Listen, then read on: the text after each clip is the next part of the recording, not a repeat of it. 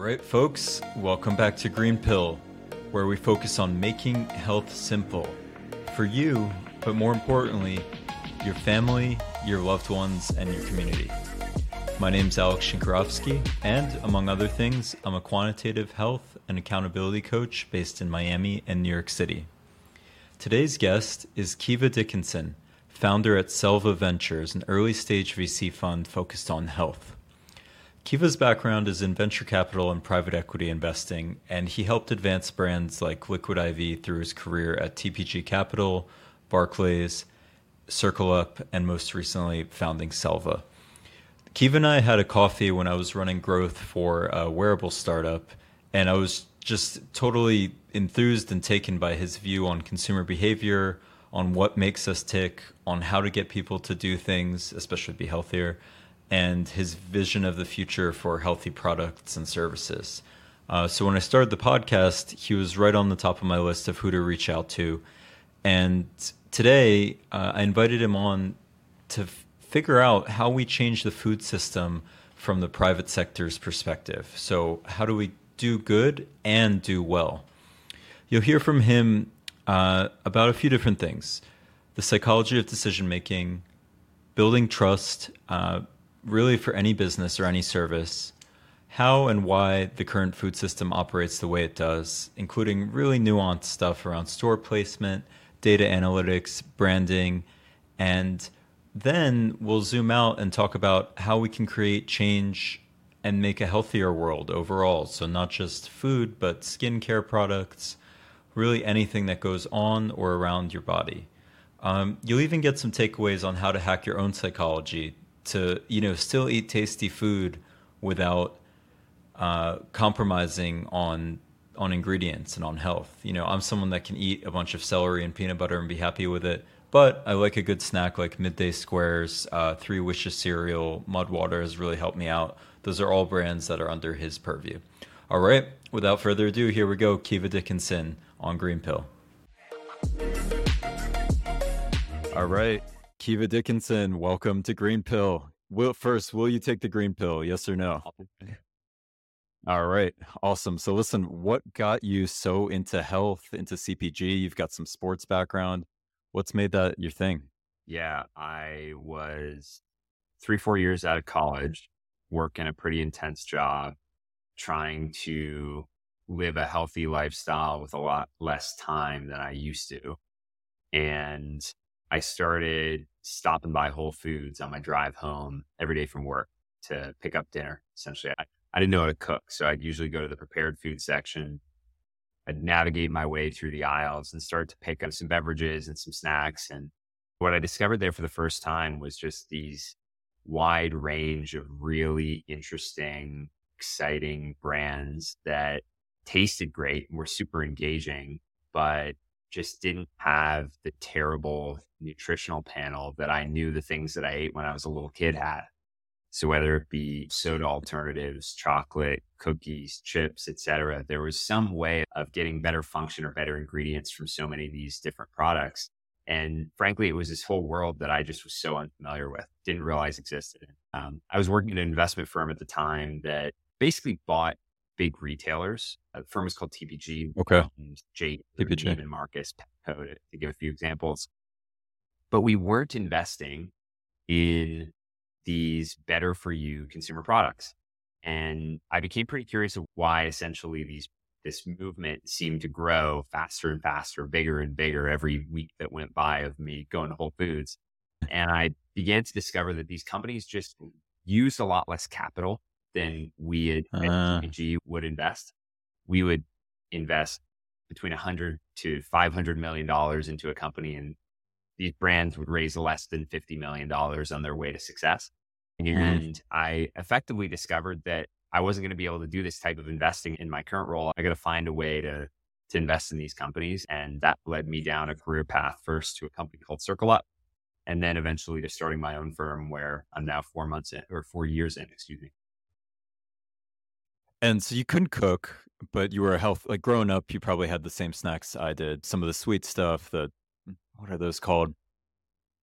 Entables and Lunchables and that kind of stuff, popcorn, goldfish, all that. Were your parents super focused on health growing up? A mix? Did you play sports growing up? What led you to the path of being at Whole Foods and even looking at the healthy section and yeah. even going to Whole Foods in the first place? I was a big hockey player growing up. I grew up okay. in Canada and living, being healthy really meant to exercising a ton, which I didn't have yep. to think about. I had practice three times a week. I played two games a week. I might have other sports that I was playing at school. So I, without without needing to make some plan or effort to go to the gym, I was exercising basically every single day. Yep. My days off from practice, I was probably playing street hockey in the yard or laneway for a couple hours. Eating was mainly driven by my mom. My mom was super focused on health, super focused on me having my veggies. There was a sugar limit on the cereal I ate. She tried to limit how much soda I drink. Wow. All the good, valiant efforts that I wasn't as appreciative of at the time, but now I really see her for. Um, healthy eating was not super fun, if that makes sense.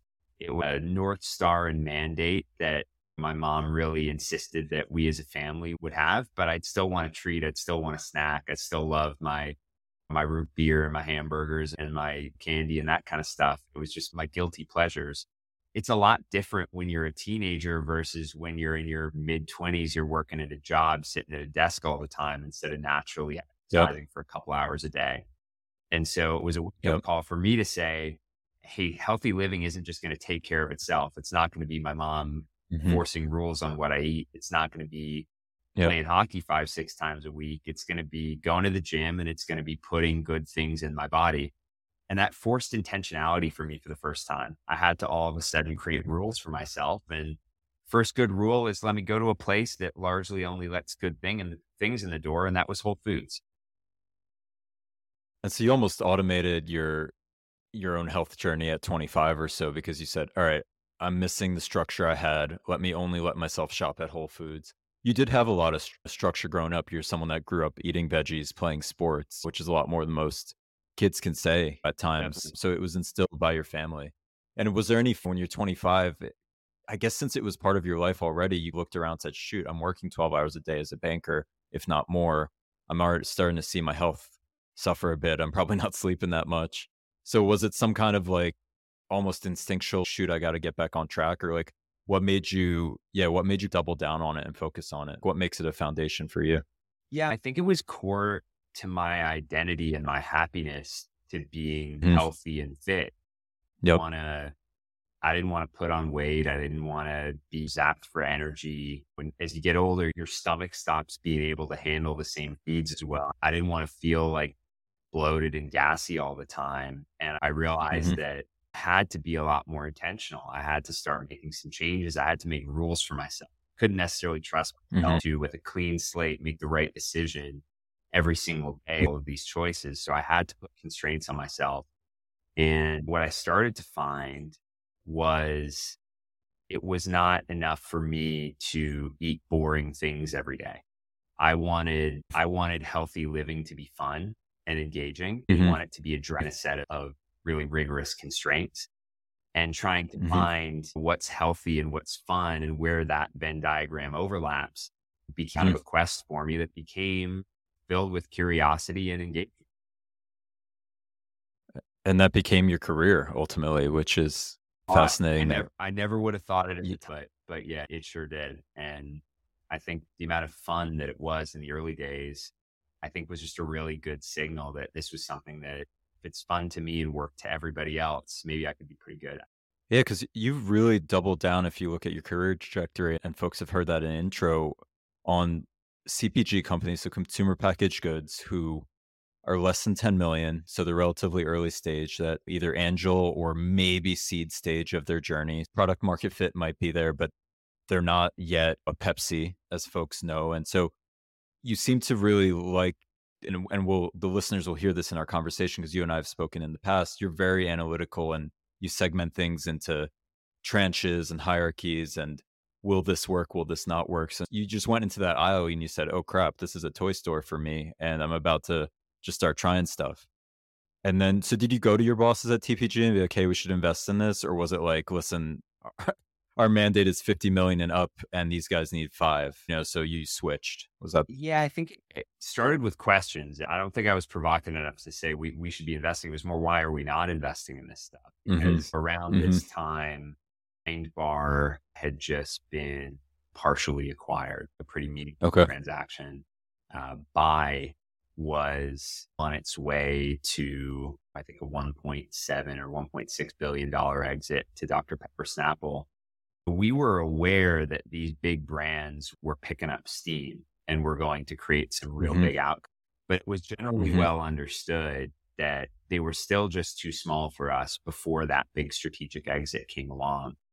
And so it was not so much, hey, we should be doing this. We should be breaking all of our rules and doing it. It was more, hey, given that we can't do it, who is? Somebody must be doing it. Mm. Who is doing this? Mm-hmm. How do I go get to know them? And eventually, how do I go work?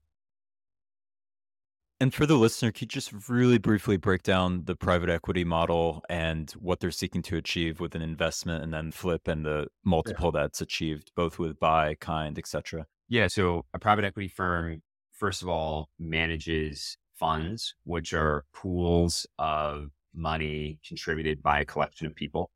Typically, mm-hmm. that will be high net worth individuals, institutional groups like sovereign wealth funds, pension funds, insurance companies. They'll pool all that capital together and they'll go out and invest it in companies that are not publicly traded. They'll either make mm. minority investments, which would be venture capital growth equity, or they'll make buyout investments, meaning they'll buy an entire company and they will mm-hmm. try to hold that company or hold that investment for, depending on the stage of business, somewhere between three and eight years before ultimately selling to somebody else, either selling to a private equity firm, selling to a competitor, a larger competitor, or taking the company public. And the way that that, that firm, that private equity firm makes money is by charging a fee on a percentage of the assets that they manage and then a share of profit mm-hmm. when they ultimately exit mm-hmm. a company at a profit. And so when we're talking about behavioral change for an individual or a company or really at a societal level, you're pulling assets from folks who have them and folks that want to see a return on their money. You're investing those assets into companies that are in the wheelhouse stuff that you're an expert in. And then those companies get more valuable. You sell them, the company shareholders do well, the shareholders in the fund do well. Ideally, the employees do pretty well. And when it comes to your current firm, Selva, that's a little bit earlier in the value chain of a company's life cycle. So for the listener, you think, okay, I'm going to go found a company.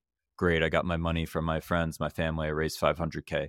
A year later, okay, we've made, let's say we've made 100K in sales. Let's get some angel investment. So I call some people I know, I get another 500K in funding. Then next step, let's say we're selling a million a year. Then I call Kiva and I say, hey, we're actually selling a million a year we're in Whole Foods, we've got this many units, we're looking to expand. And that's when you come in, right? And and so I think what, you know, is so interesting having you on is that you're an expert at getting people to care about their health through food.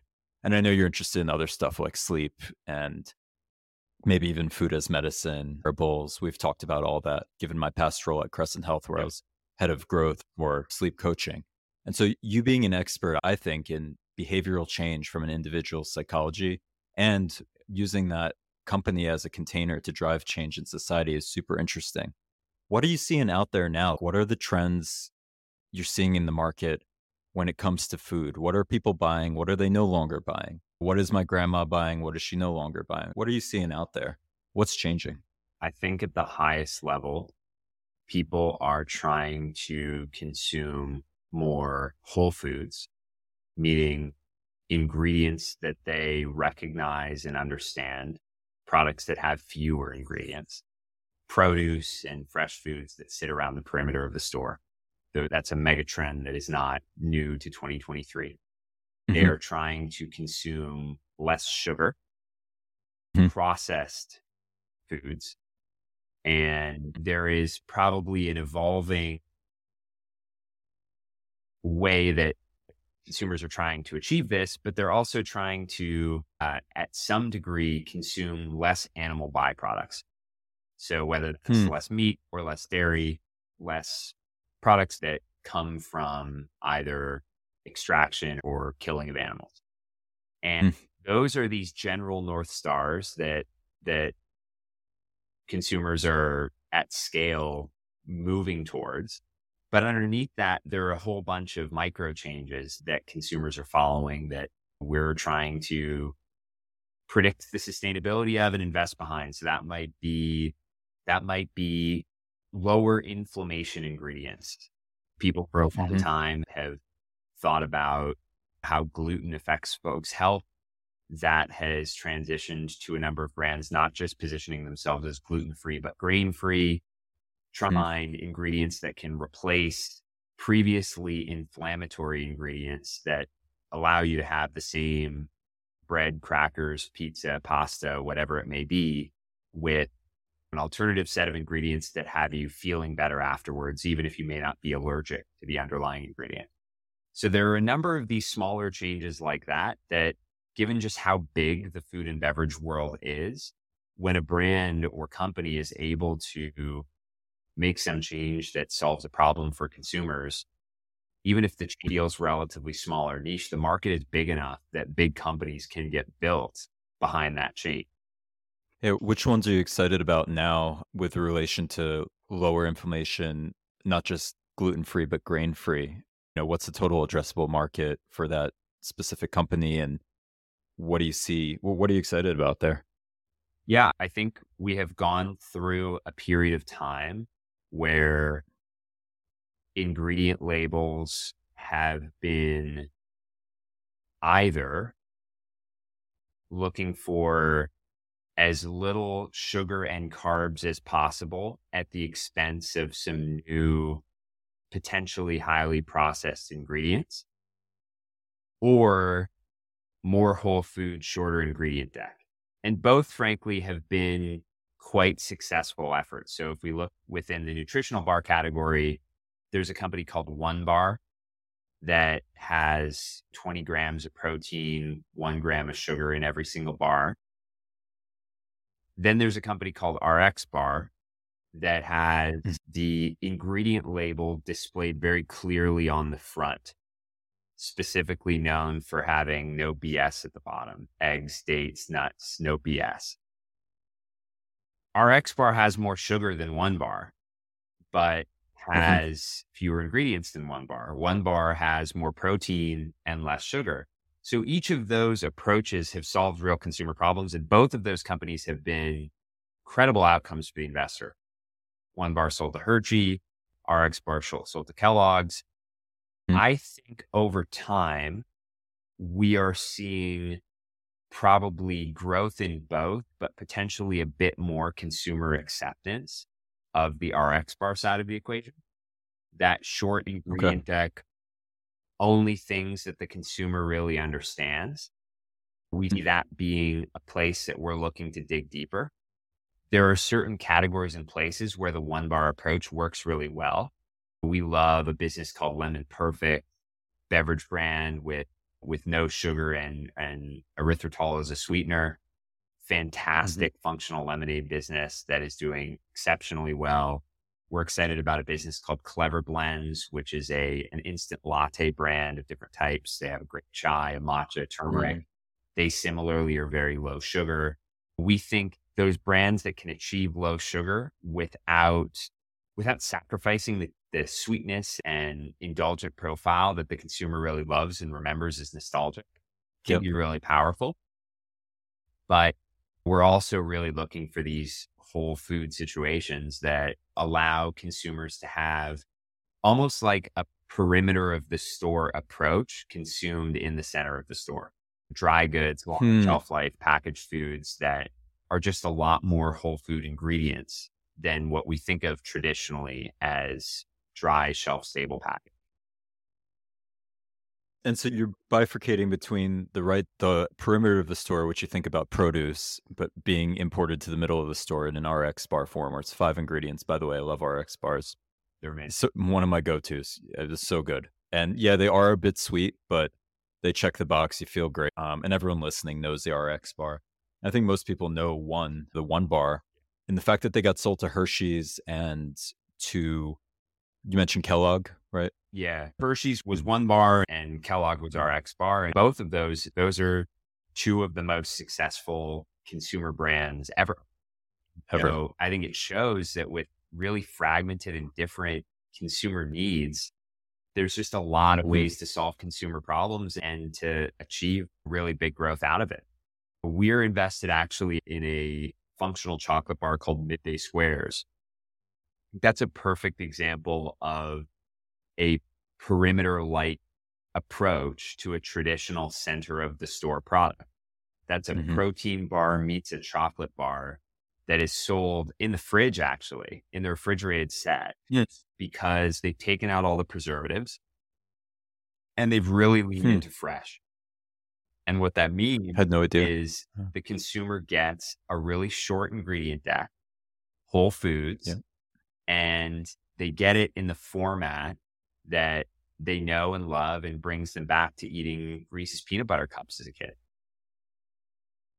I think uh, one of the most interesting parts of the podcast of yours, which I listened to on CPG, and my my podcast being a little more health focused from individual to group to national policy level, this idea of nostalgia that you touch on quite a bit in your previous speaking engagements, where when you're talking about changing someone's behavior, for me as a health coach, it's hey, what did you do when you were 18? Were you a hockey player? Great, let's get you doing some kind of hockey, even though you're 45. I want to get you moving again for your world, it's hey, midday squares, right? Or Three Wishes, which is a cereal company, which I think you guys are invested in. It's taking that nostalgia and converting it to consumer behavior. And it's, we want everyone wants to be healthier, but you don't want to give up what makes you feel good. And food ultimately makes us feel good.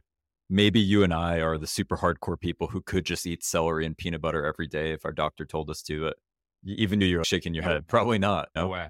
Yeah, see, I could. I'm a, I have a, I'm a savage with my food, and I could do that, but it's not enjoyable. And then every once in a while, I cheat, and that's I binge, and that's not fun. So you're saying that the, one of the biggest levers here is nostalgia, and another one is trust in brands. Could you touch a bit on both of those? Because I know you touched on trust as well.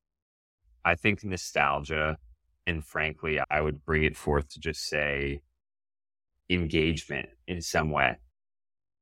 You want your product to be engaging to the consumer. You want it to be fun. You want it to be memorable. Very few people out there eat to live. Most people live to eat. That means it has to be fun. And in order to build a big business, I think you need your consumers to come back to you often and they need to share you with the people that they love. And Mm, that can only happen if it's engaging. I think on trust, we believe our mission, just as a starting point, is to invest in brands to make their consumers' lives better. To us, that means better ingredients, better fo- focus, sorry, better ingredients, better function, and better emotional connection with the consumer. We think that emotional connection with the consumer is a few things. The first is probably it's to say that when somebody picks up something that your package or brand name is consistent, is you, they know what to expect. They believe that either the quality is there or that you stand for a set of values. That midday squares would never have a preservative in their product. mhm. Plant-based plant-based brands would never have meat by animal byproducts in their products, etc. People use brands to make their life easier, frankly. And that means Hmm. that they put a lot of trust in the shortcut taken to not have to research every single product decision. So Mm, that that's a really important function that brands have. It's that piece of trust to make your consumers' lives easier. It also makes mm, it gives your consumer something to express themselves with. So when you stand for a set of values, if your identity is an athlete, if your identity is an animal rights activist, if your identity is a, a whole food connoisseur, a earth and sustainability advocate, the brands that you associate yourself with are going to be telling that story to the world, to the people that you spend time with. Is mm. wearing a Patagonia jacket or wearing a pair of Nikes is really no different. And Wow. foods and brands and, and basically everything that you put in, on, and around your body are little methods of self expression that form a really tight bond between you and those companies. And so that puts a really high burden on the companies to stand for something, to express who they are and to get it right. Wow. The shortcuts to displaying a message and the shortcut to solving a problem really brings home what we always think of as brands as this, oh, it's just a marketing thing, it's just a brand to somebody's actual life where they're only buying that because they want to tell their friends. When they have a house party, they're giving nowadays, which are the nuggets, which are made out of plant based protein, you're actually really tying emotion, brand messaging, and brand story right together. Like you're saying this person wants to talk about who they are. And by sharing this food at a party, by giving this food to a friend when they arrive to their house, by wearing the Patagonia, it's in, an instant messaging. Has that changed since the 90s, like our parents' generation, 80s? Because now it's like we all tell these stories, we all have our own profiles, we all have our own brands, maybe has that changed or is it just a different iteration of it that, that feels cool because we're younger yeah. i think if you go back to the beginning of soda and beer and cigarette ads it's never uh-huh. really been about product differentiation it's been about who you are and uh. what i think has changed has only been that there are so many more options for consumers now consumer taste mm-hmm. always been really wide but it's silly to think that there would only just be like Coke or Pepsi people. That there were always extremely unique and fragmented consumer tastes. And what has happened in the past, call it 10 years, is there's been an explosion of micro brands that have been able mm-hmm. to meet those unique and more niche consumer needs. Some of them have built up the momentum to be able to grow quite large. RX Bar came to mm-hmm. exist because there was nothing else in the market. The idea of having a five or six ingredient nutrition bar was not obvious when Peter started that company. And it picked up steam and that niche audience of CrossFitters that he got it started with ultimately rolled into a large momentum snowball that gathered more and more momentum down the hill. And all of a sudden, it's not a CrossFit product. It's something that I'll eat to get through a busy afternoon when I'm on the go, even if I'm not working out that week. And so I, I think what we've seen is there's always been this wide range of consumer needs that come from all of us being so unique. What mm-hmm. has been more recent is the ability for small brands to go out and solve those problems. I see. So even in Coke Pepsi 1950s, there was probably 20 different sets of people who would prefer 20 different sodas, but it just weren't really available. Exactly. So you had to pick one. Exactly. And Coke and Pepsi aren't really bifurcated in almost any way. There's a taste difference, sure, but they're both black soda with high sugar. And yeah. that's when I was uh-huh. a kid eating drinking root beer all the time, and my mom would pull her hair out, wishing that I didn't do that. If I had the option of drinking Olipop at the time, my mom would have loved it, but it didn't exist. Uh-huh. And so uh-huh. it was Mug or A and W or Barq's. It was not uh-huh. Olipop or Zevia or one of these healthier options that that would have been a lot better for my whole body and my teeth. And when it comes to RX Bar's story or Olipop's story, I'm not sure where Olipop started, but RX Bar being CrossFit focused. You and I spoke last spring about crossing the chasm. This idea, and I'll put this in the video if folks are watching it. There's an early adopter group then there's a more mainstream group then you cross the chasm into normal folks and then there's late adopters and maybe you can elucidate that differently than i have I mean, how did RX Bar do it? How are some of your portfolio companies, if you want to do a shameless plug, because you know them so well, how are they doing that and why is that important? Often in consumer products, this happens via retailers. So uh, most people buy their food and beverage products in retail you know, maybe mm-hmm. some on Amazon, but may discover new brands in their grocery stores or local boutiques. And retailers need to buy into what you're doing to give you a chance. So when a new healthy product comes to market, often there's local boutiques, maybe there's boutique fitness and gyms that are willing to give them a chance. And maybe it's the natural retailers, but it's not Kroger and Albertsons and Walmart and Target that are bringing them onto shelf. It's only once you're selling in a retailer that Kroger, Albertsons, and Walmart look at as similar enough to them that Mm. they start to consider that you might be a fit. And the Hmm. reason ultimately is that it's a different consumer that shops each of those stores. The person who shops at Erewhon in Los Angeles is really different from the person who shops at Walmart. And so somebody buying the product adamantly at Erewhon who has a really high willingness to pay and deep knowledge on natural products is just, they're not a great signal that the product is going to work if Walmart allocates shelf space to them. So there's these retailers in the middle that we look at as potential like chasm crosser. Whole Foods is often one of them.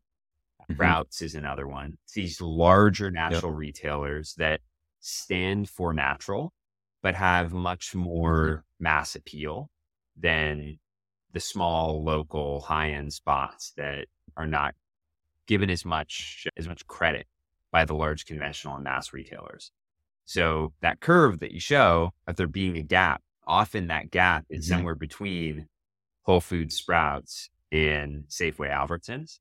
And the question is whether Mhm. there's some way that you can prove that the data that you're generating and the traction and signal that you're generating in Whole Foods and Sprouts is relevant to that next stage, that Safeway Albertsons customer. And a brand can do that how? Is it revenue? Is it volume? Is it Yeah, it's volume it's from a certain sell-through. store? Yeah. The metric that we look at most closely in consumer products is called velocity. Velocity is effectively all things equal.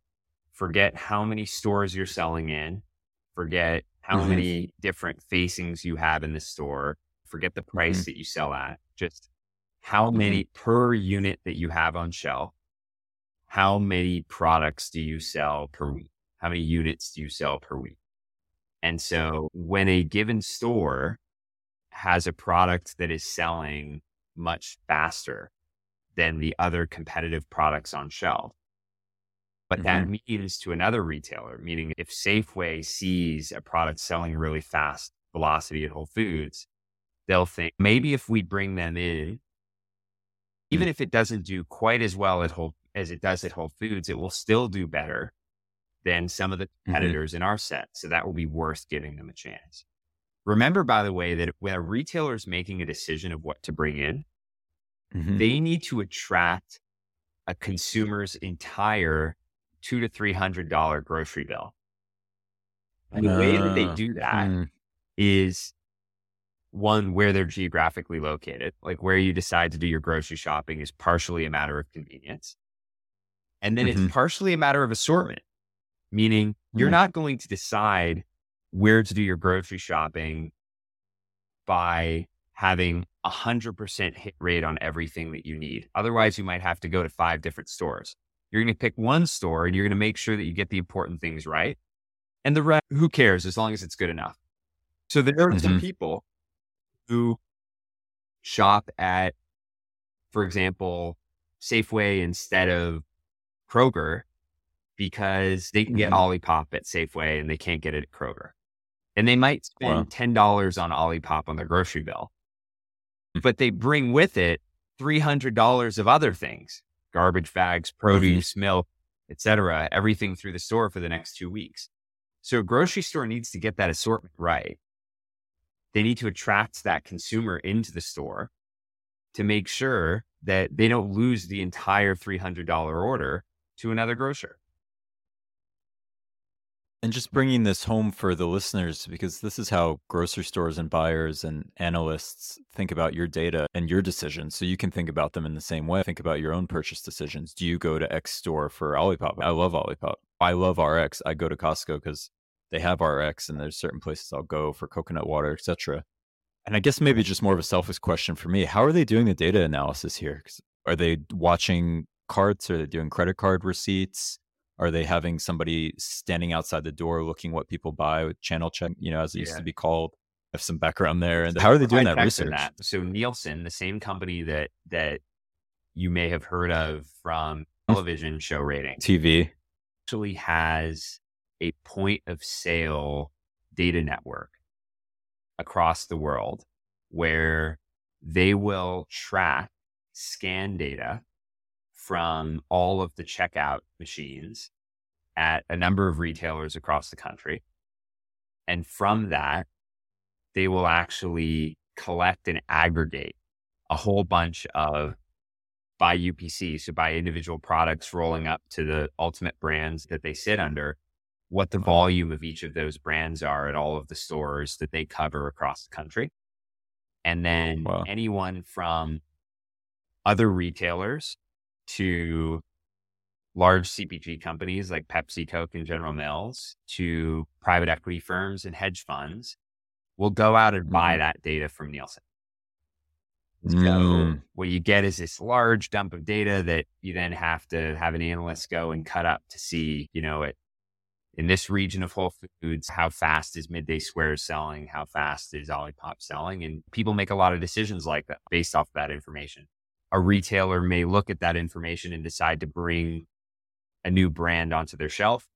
A large CPG company may look at that information and decide to buy that brand. We as an investor may look at that information and decide to invest in that brand.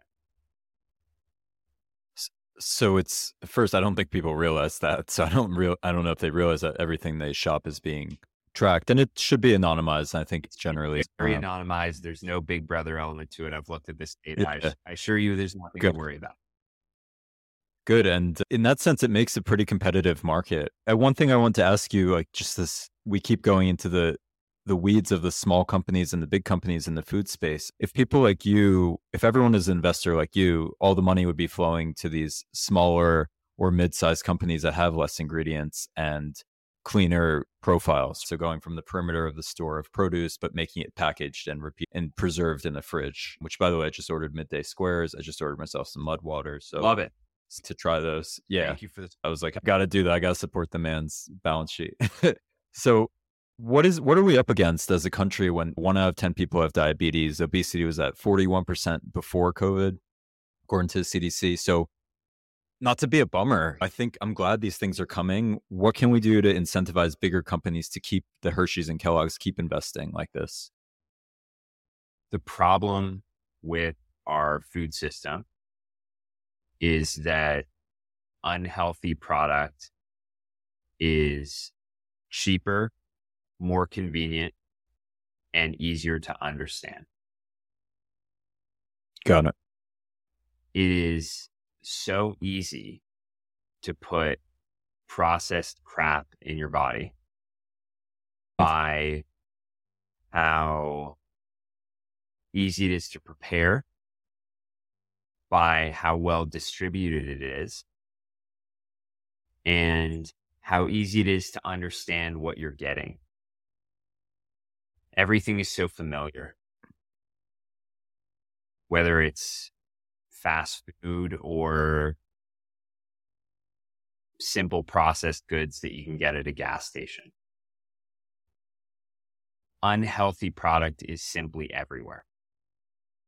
I think that it is unwise to look at the large CPG companies or the large retailers and blame them for this problem. Yeah, expand on that. This problem is a product of capitalism. Capitalism is simply a set of incentives where people vote with their dollars. We consumers are the problem we're voting for the wrong things. We're simply looking to spend less and look for more convenience and not taking the time to better understand what we're putting in our bodies. If everybody all of a sudden said, we don't want to eat meat anymore, or we don't want to eat mm-hmm. refined sugar anymore, it would no longer be profitable for food companies to sell those products, it would no longer make sense mm-hmm. for retailers to sell those products. And they simply wouldn't. Mm-hmm. So the problem that we're trying to solve is making these healthier products more fun, more convenient, more affordable, more easy to understand. We want it to be the mm-hmm. people look forward to. Going back to your example of trying to convince everybody to eat peanut butter on celery is just an unrealistic fool's errand. People will not adopt that at scale, no matter how much we pound the table of its importance to our healthcare system or these people's lives. People are going to do what they want and they're going to solve for ease, convenience. They want to enjoy what they eat. So it is on us to innovate and make it easier for people to get the flavors and formats that they've always loved to have it be better distributed, to not have to drive 45 minutes to go to a Whole Foods, but just drive five minutes to the local Walmart and achieve the, mm. have access to the same products there. And over time, make the products more affordable. With scale and better investment in the supply chains of these businesses, you have opportunity to make these products cheaper and more accessible to more consumers over time. But all of that starts with creating magical, highly engaging new products that are just amazing, that surprise and delight people. That's what we're looking for at the earliest stage. Credible outlying products that surprise and delight their consumers, form that emotional connection, such that consumers want to shout about it from the rooftops. And then we want to give them that fuel and that help to make sure that their mm-hmm. message that they're shouting from the rooftops does not fall on deaf ears. So they're building the rocket. When you see that the rocket has a chance of launching, a lot of people are interested in this rocket launch. You're like, all right, we've got the fuel. Here it is. So let's do it. Exactly. And you're a believer in distribution, convenience, and messaging to get this across the consumer. Are you for against regulation of sugar in processed food and CPG? Do you think that's something we need to do? Has Europe done it? I'm not sure. Yeah, I think that's a harder question. I think for sure. You know, certainly regulation has been really helpful to make it more difficult to consume certain products. I'm thinking about like soda and cigarettes. Yeah, you know, a lot exactly. Of these, a lot of these products people don't understand are, are just incredibly addictive. Yes. Fine sugar is incredibly addictive. And so yes. If you can make it more difficult for children to consume these products early in their life, you really reduce the chance that those children become addicted and continue to consume those products for long periods of time. So I think there's a role for regulation 100%. But I don't think that this problem gets solved by regulation alone. You need oh, options hmm. that are highly effective, engaging, fun, easy to access, convenient to consume, and affordable. I think that's the only way. And that comes through innovation in the private sector, not just regulation from the public sector. And I think I, I agree with you in some respects because, as you're noting, you need to fight fire with fire. And instead of just legislating bad food out of existence, you can't do it. I mean, look at prohibition for one thing, look at sin taxes on alcohol and cigarettes. And as you mentioned, soda, the demand is still there. Although there have been some public health successes around smoking. I think smoking went from 20% in the early 90s to, I don't know if it's 5% now. And I think you're right on the addictive qualities of refined sugar. And it's quite a bit coming out on the microbiome and how much it controls our brains. Frankly, I'll put some studies in the show notes. So you're suggesting fight fire with fire, get the distribution right, get the messaging right, get the last piece, which would be making it simple for the person to make a decision. Make it not just simple, make it exciting, make it solve a problem for them. Hey, my doctor says I need to lose weight, but I found this really cool thing. Tell everyone at work, bring it on to work on Fridays. So I agree there. And one interesting company, I don't know if you've heard of, is it Everytable? Have you heard of that company? Okay. And what I guess for the audience, what they're doing is taking the fast food model of fast production, cheap prices, and tasty food, but they're bringing more fresh ingredients in. So they're bringing salads, freshly made meats, veggies, broccoli, and your chicken, but they're making it fresh that day. And they're using supply chains which are as effective, or that's their hope, as effective as a Burger King, McDonald's, Wendy's. And they're building in food swamps or food deserts. So you think inner cities or very rural towns that don't have a lot. So that in, that's one example of taking what's working really well in food distribution in this country and just using a different model. And I generally philosophically lean towards probably like you, less regulation, more private sector innovation, just because it goes faster. What else are you seeing in companies that are doing that really well, which are just crushing it? I think we have for a long time seen the innovation within food and beverage come at a a really high price to consumers and hmm. therefore hmm. somewhat of a perception that this is a a category or movement for more affluent folks. Yes. Elites who live on the coasts, who shop at Whole Foods yep. and drive their Tesla to get there. And I think what we've seen become really effective over the last few years is a recognition from some of the most powerful innovators to get prices down and access more mass retailers and reach more people who ultimately can connect with the products just as well. Some of the ones we've talked about today, Lemon Perfect is, I think, $1.50 a bottle, maybe $2 a bottle. Midday Squares mm-hmm. got down their product from, I think it used to be $4. Now it's 250 that meat at Midday Squares now doesn't just sell in Sprouts, they sell in every Target across the country. What they're selling in Walmarts across Canada.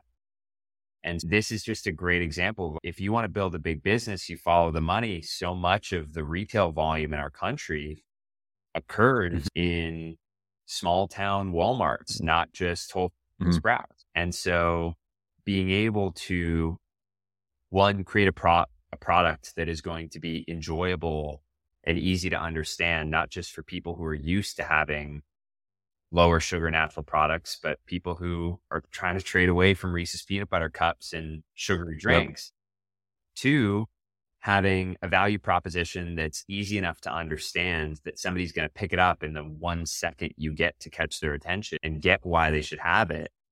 And three, have a price point that is going to get that retailer on board and get that consumer on board to try it that's the magic. It's not creating something that's $20 versus your $5 mm-hmm. competitor. Mm-hmm. And so I, I think the movement towards these more mass appeal products, I think it's allowing this healthy movement to reach more consumers. And it's really good news for folks like us who are looking to invest in products and brands that can become really big.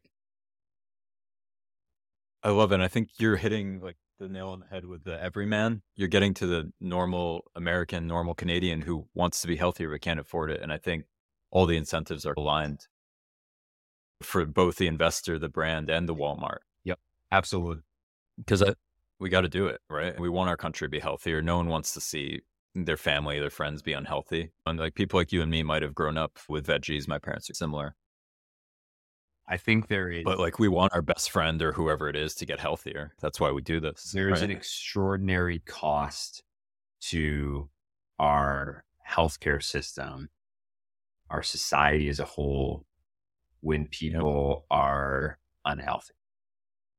And it's, we're learning that proactive health is much more effective than reactive health at avoiding a number of these chronic conditions, meaning diet and exercise, not medication, is the answer to diabetes. And so yep, we have to be getting these things right earlier on. And we have to recognize that human behavior and human psychology require it to be fun. Why did I used to exercise all the time? It's because it was just going to hockey practice and playing hockey.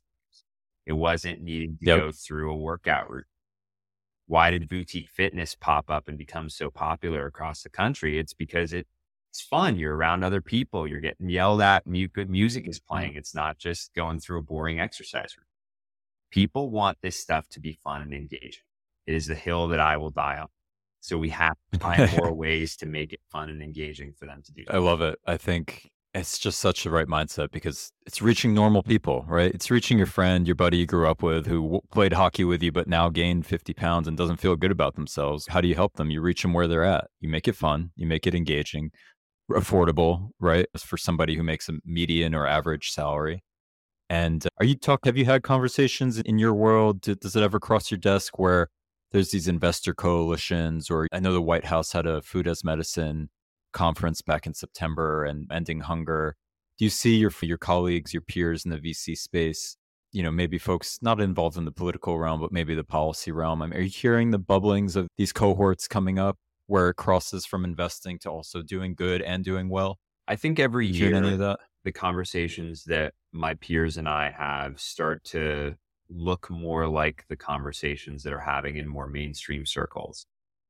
And mm-hmm. I hear language like food is medicine showed up in the theme decks that I was building four or five years ago really? of this firm. Now you're hearing about it from large companies, you're hearing about it from politicians. I think that's a really uh. positive sign. Again, that mass behavioral change happens over decades, not overnight. And I think mm-hmm. it's a good signal to show that the work that we do to make these small, innovative health movements become more of a staple in modern culture will just reach more and more people over time. I'd love to hear switching a bit from food. Eh, like, what else is what are coming in your theme decks today? Because you guys just raised a new round for Selva, which I know you're excited to announce and to talk about. So, what themes are gonna are going to be invested in that round? When you were going out pitching to LPs, limited partners to invest in your fund, so that you could deploy that capital into small companies that fit your profile what themes are you hearing now, whether it's food or beyond food? Yeah, we're super excited about the new fund. It's a big, it's a big growth for us. Our first fund was $10 million. This is 34. And so it gives wow. us a chance to, I think, reach the same number of companies as we hope. We don't want to change our strategy, but we want to reach them in a more impactful way. And we want to support them with more resources to do so. A couple of changes in, in, in the themes that we're excited about as time has gone on. One is certainly going beyond just what you put in your body to put what you put on and around your body. Okay. As you learn in in living a healthier lifestyle, your skin absorbs a ton of what you put on it. And mm-hmm. it's really silly to shop at Whole Foods for what you put in your body and then buy the private label stuff at CVS to put on it. And so we have tried to take more of an effort to become a player in the world of personal care and beauty. The most okay. impactful decision that we did that was hiring my colleague Madeline Kaplan last year, who's really leading the beauty and personal care effort for us and has already led two investments in the last year in that space that allow us to really extend our brand and our platform into that world. Uh-huh. Beyond uh-huh. that, I think there are a number of places that we have yet to see product and innovation hit the scale that matches consumer need. I've talked about sleep with mm-hmm. you in mm-hmm. the past. That's certainly one of them. But another yep. I would certainly say is mental health. That the way that mental health has reached the mainstream public vernacular is just amazing. And my wife and I are watching Ted Lasso, the latest. Oh yeah, love it. And uh-huh. the, the way that that show, which just two years ago was, it was a fun, silly sports show with a lot of heart. And now uh-huh. they're digging into some pretty interesting mental health topics around loneliness and anxiety. And in doing so, really destigmatizing mental health, talking about mm-hmm. it, needing help.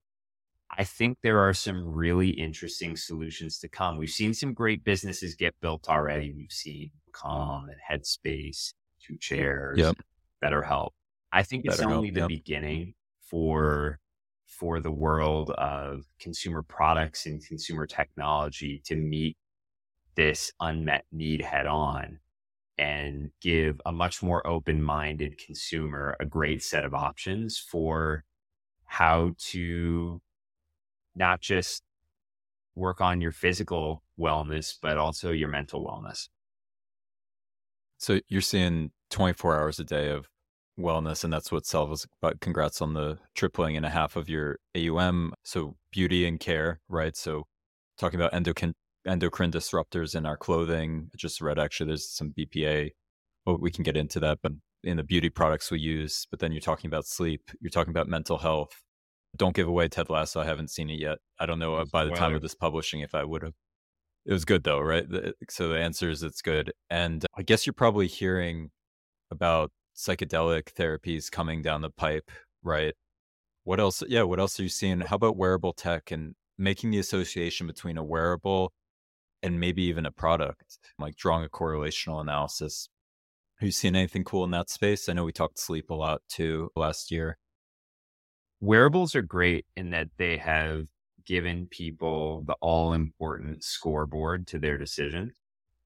it's a lot more fun to go to bed at 9:30 and not have a glass of wine if I get a good score the next morning for doing so.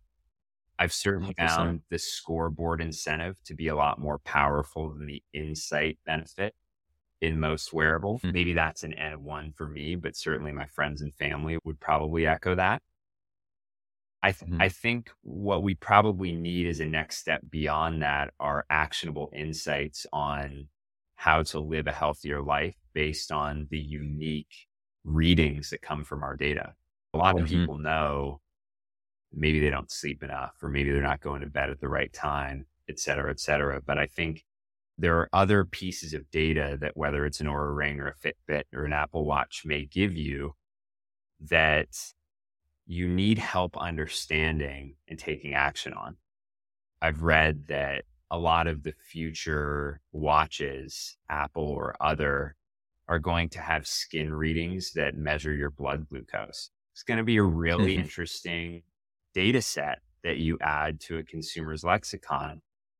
But you need to not just show them the data, you need to actually tell them, hey, here's a product that might actually be able to help you with that. It seems like this time of day you keep spiking. What's going on? What might be a viable alternative?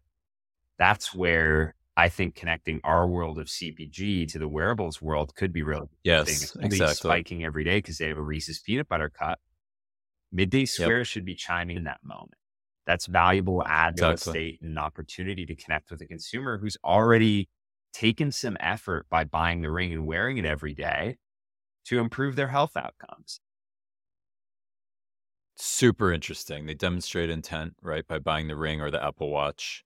They see the spike. Maybe they get served an ad in Apple's ad network for midday squares, or if it's an Amazon wearable, God forbid, then it's click to add midday to your cart, or we've added it for you in Alexa. I think that's a super interesting one that you're talking about in 2023, but we might not see for three or four years. Uh, but connecting the physical world. Yeah, I hope so too.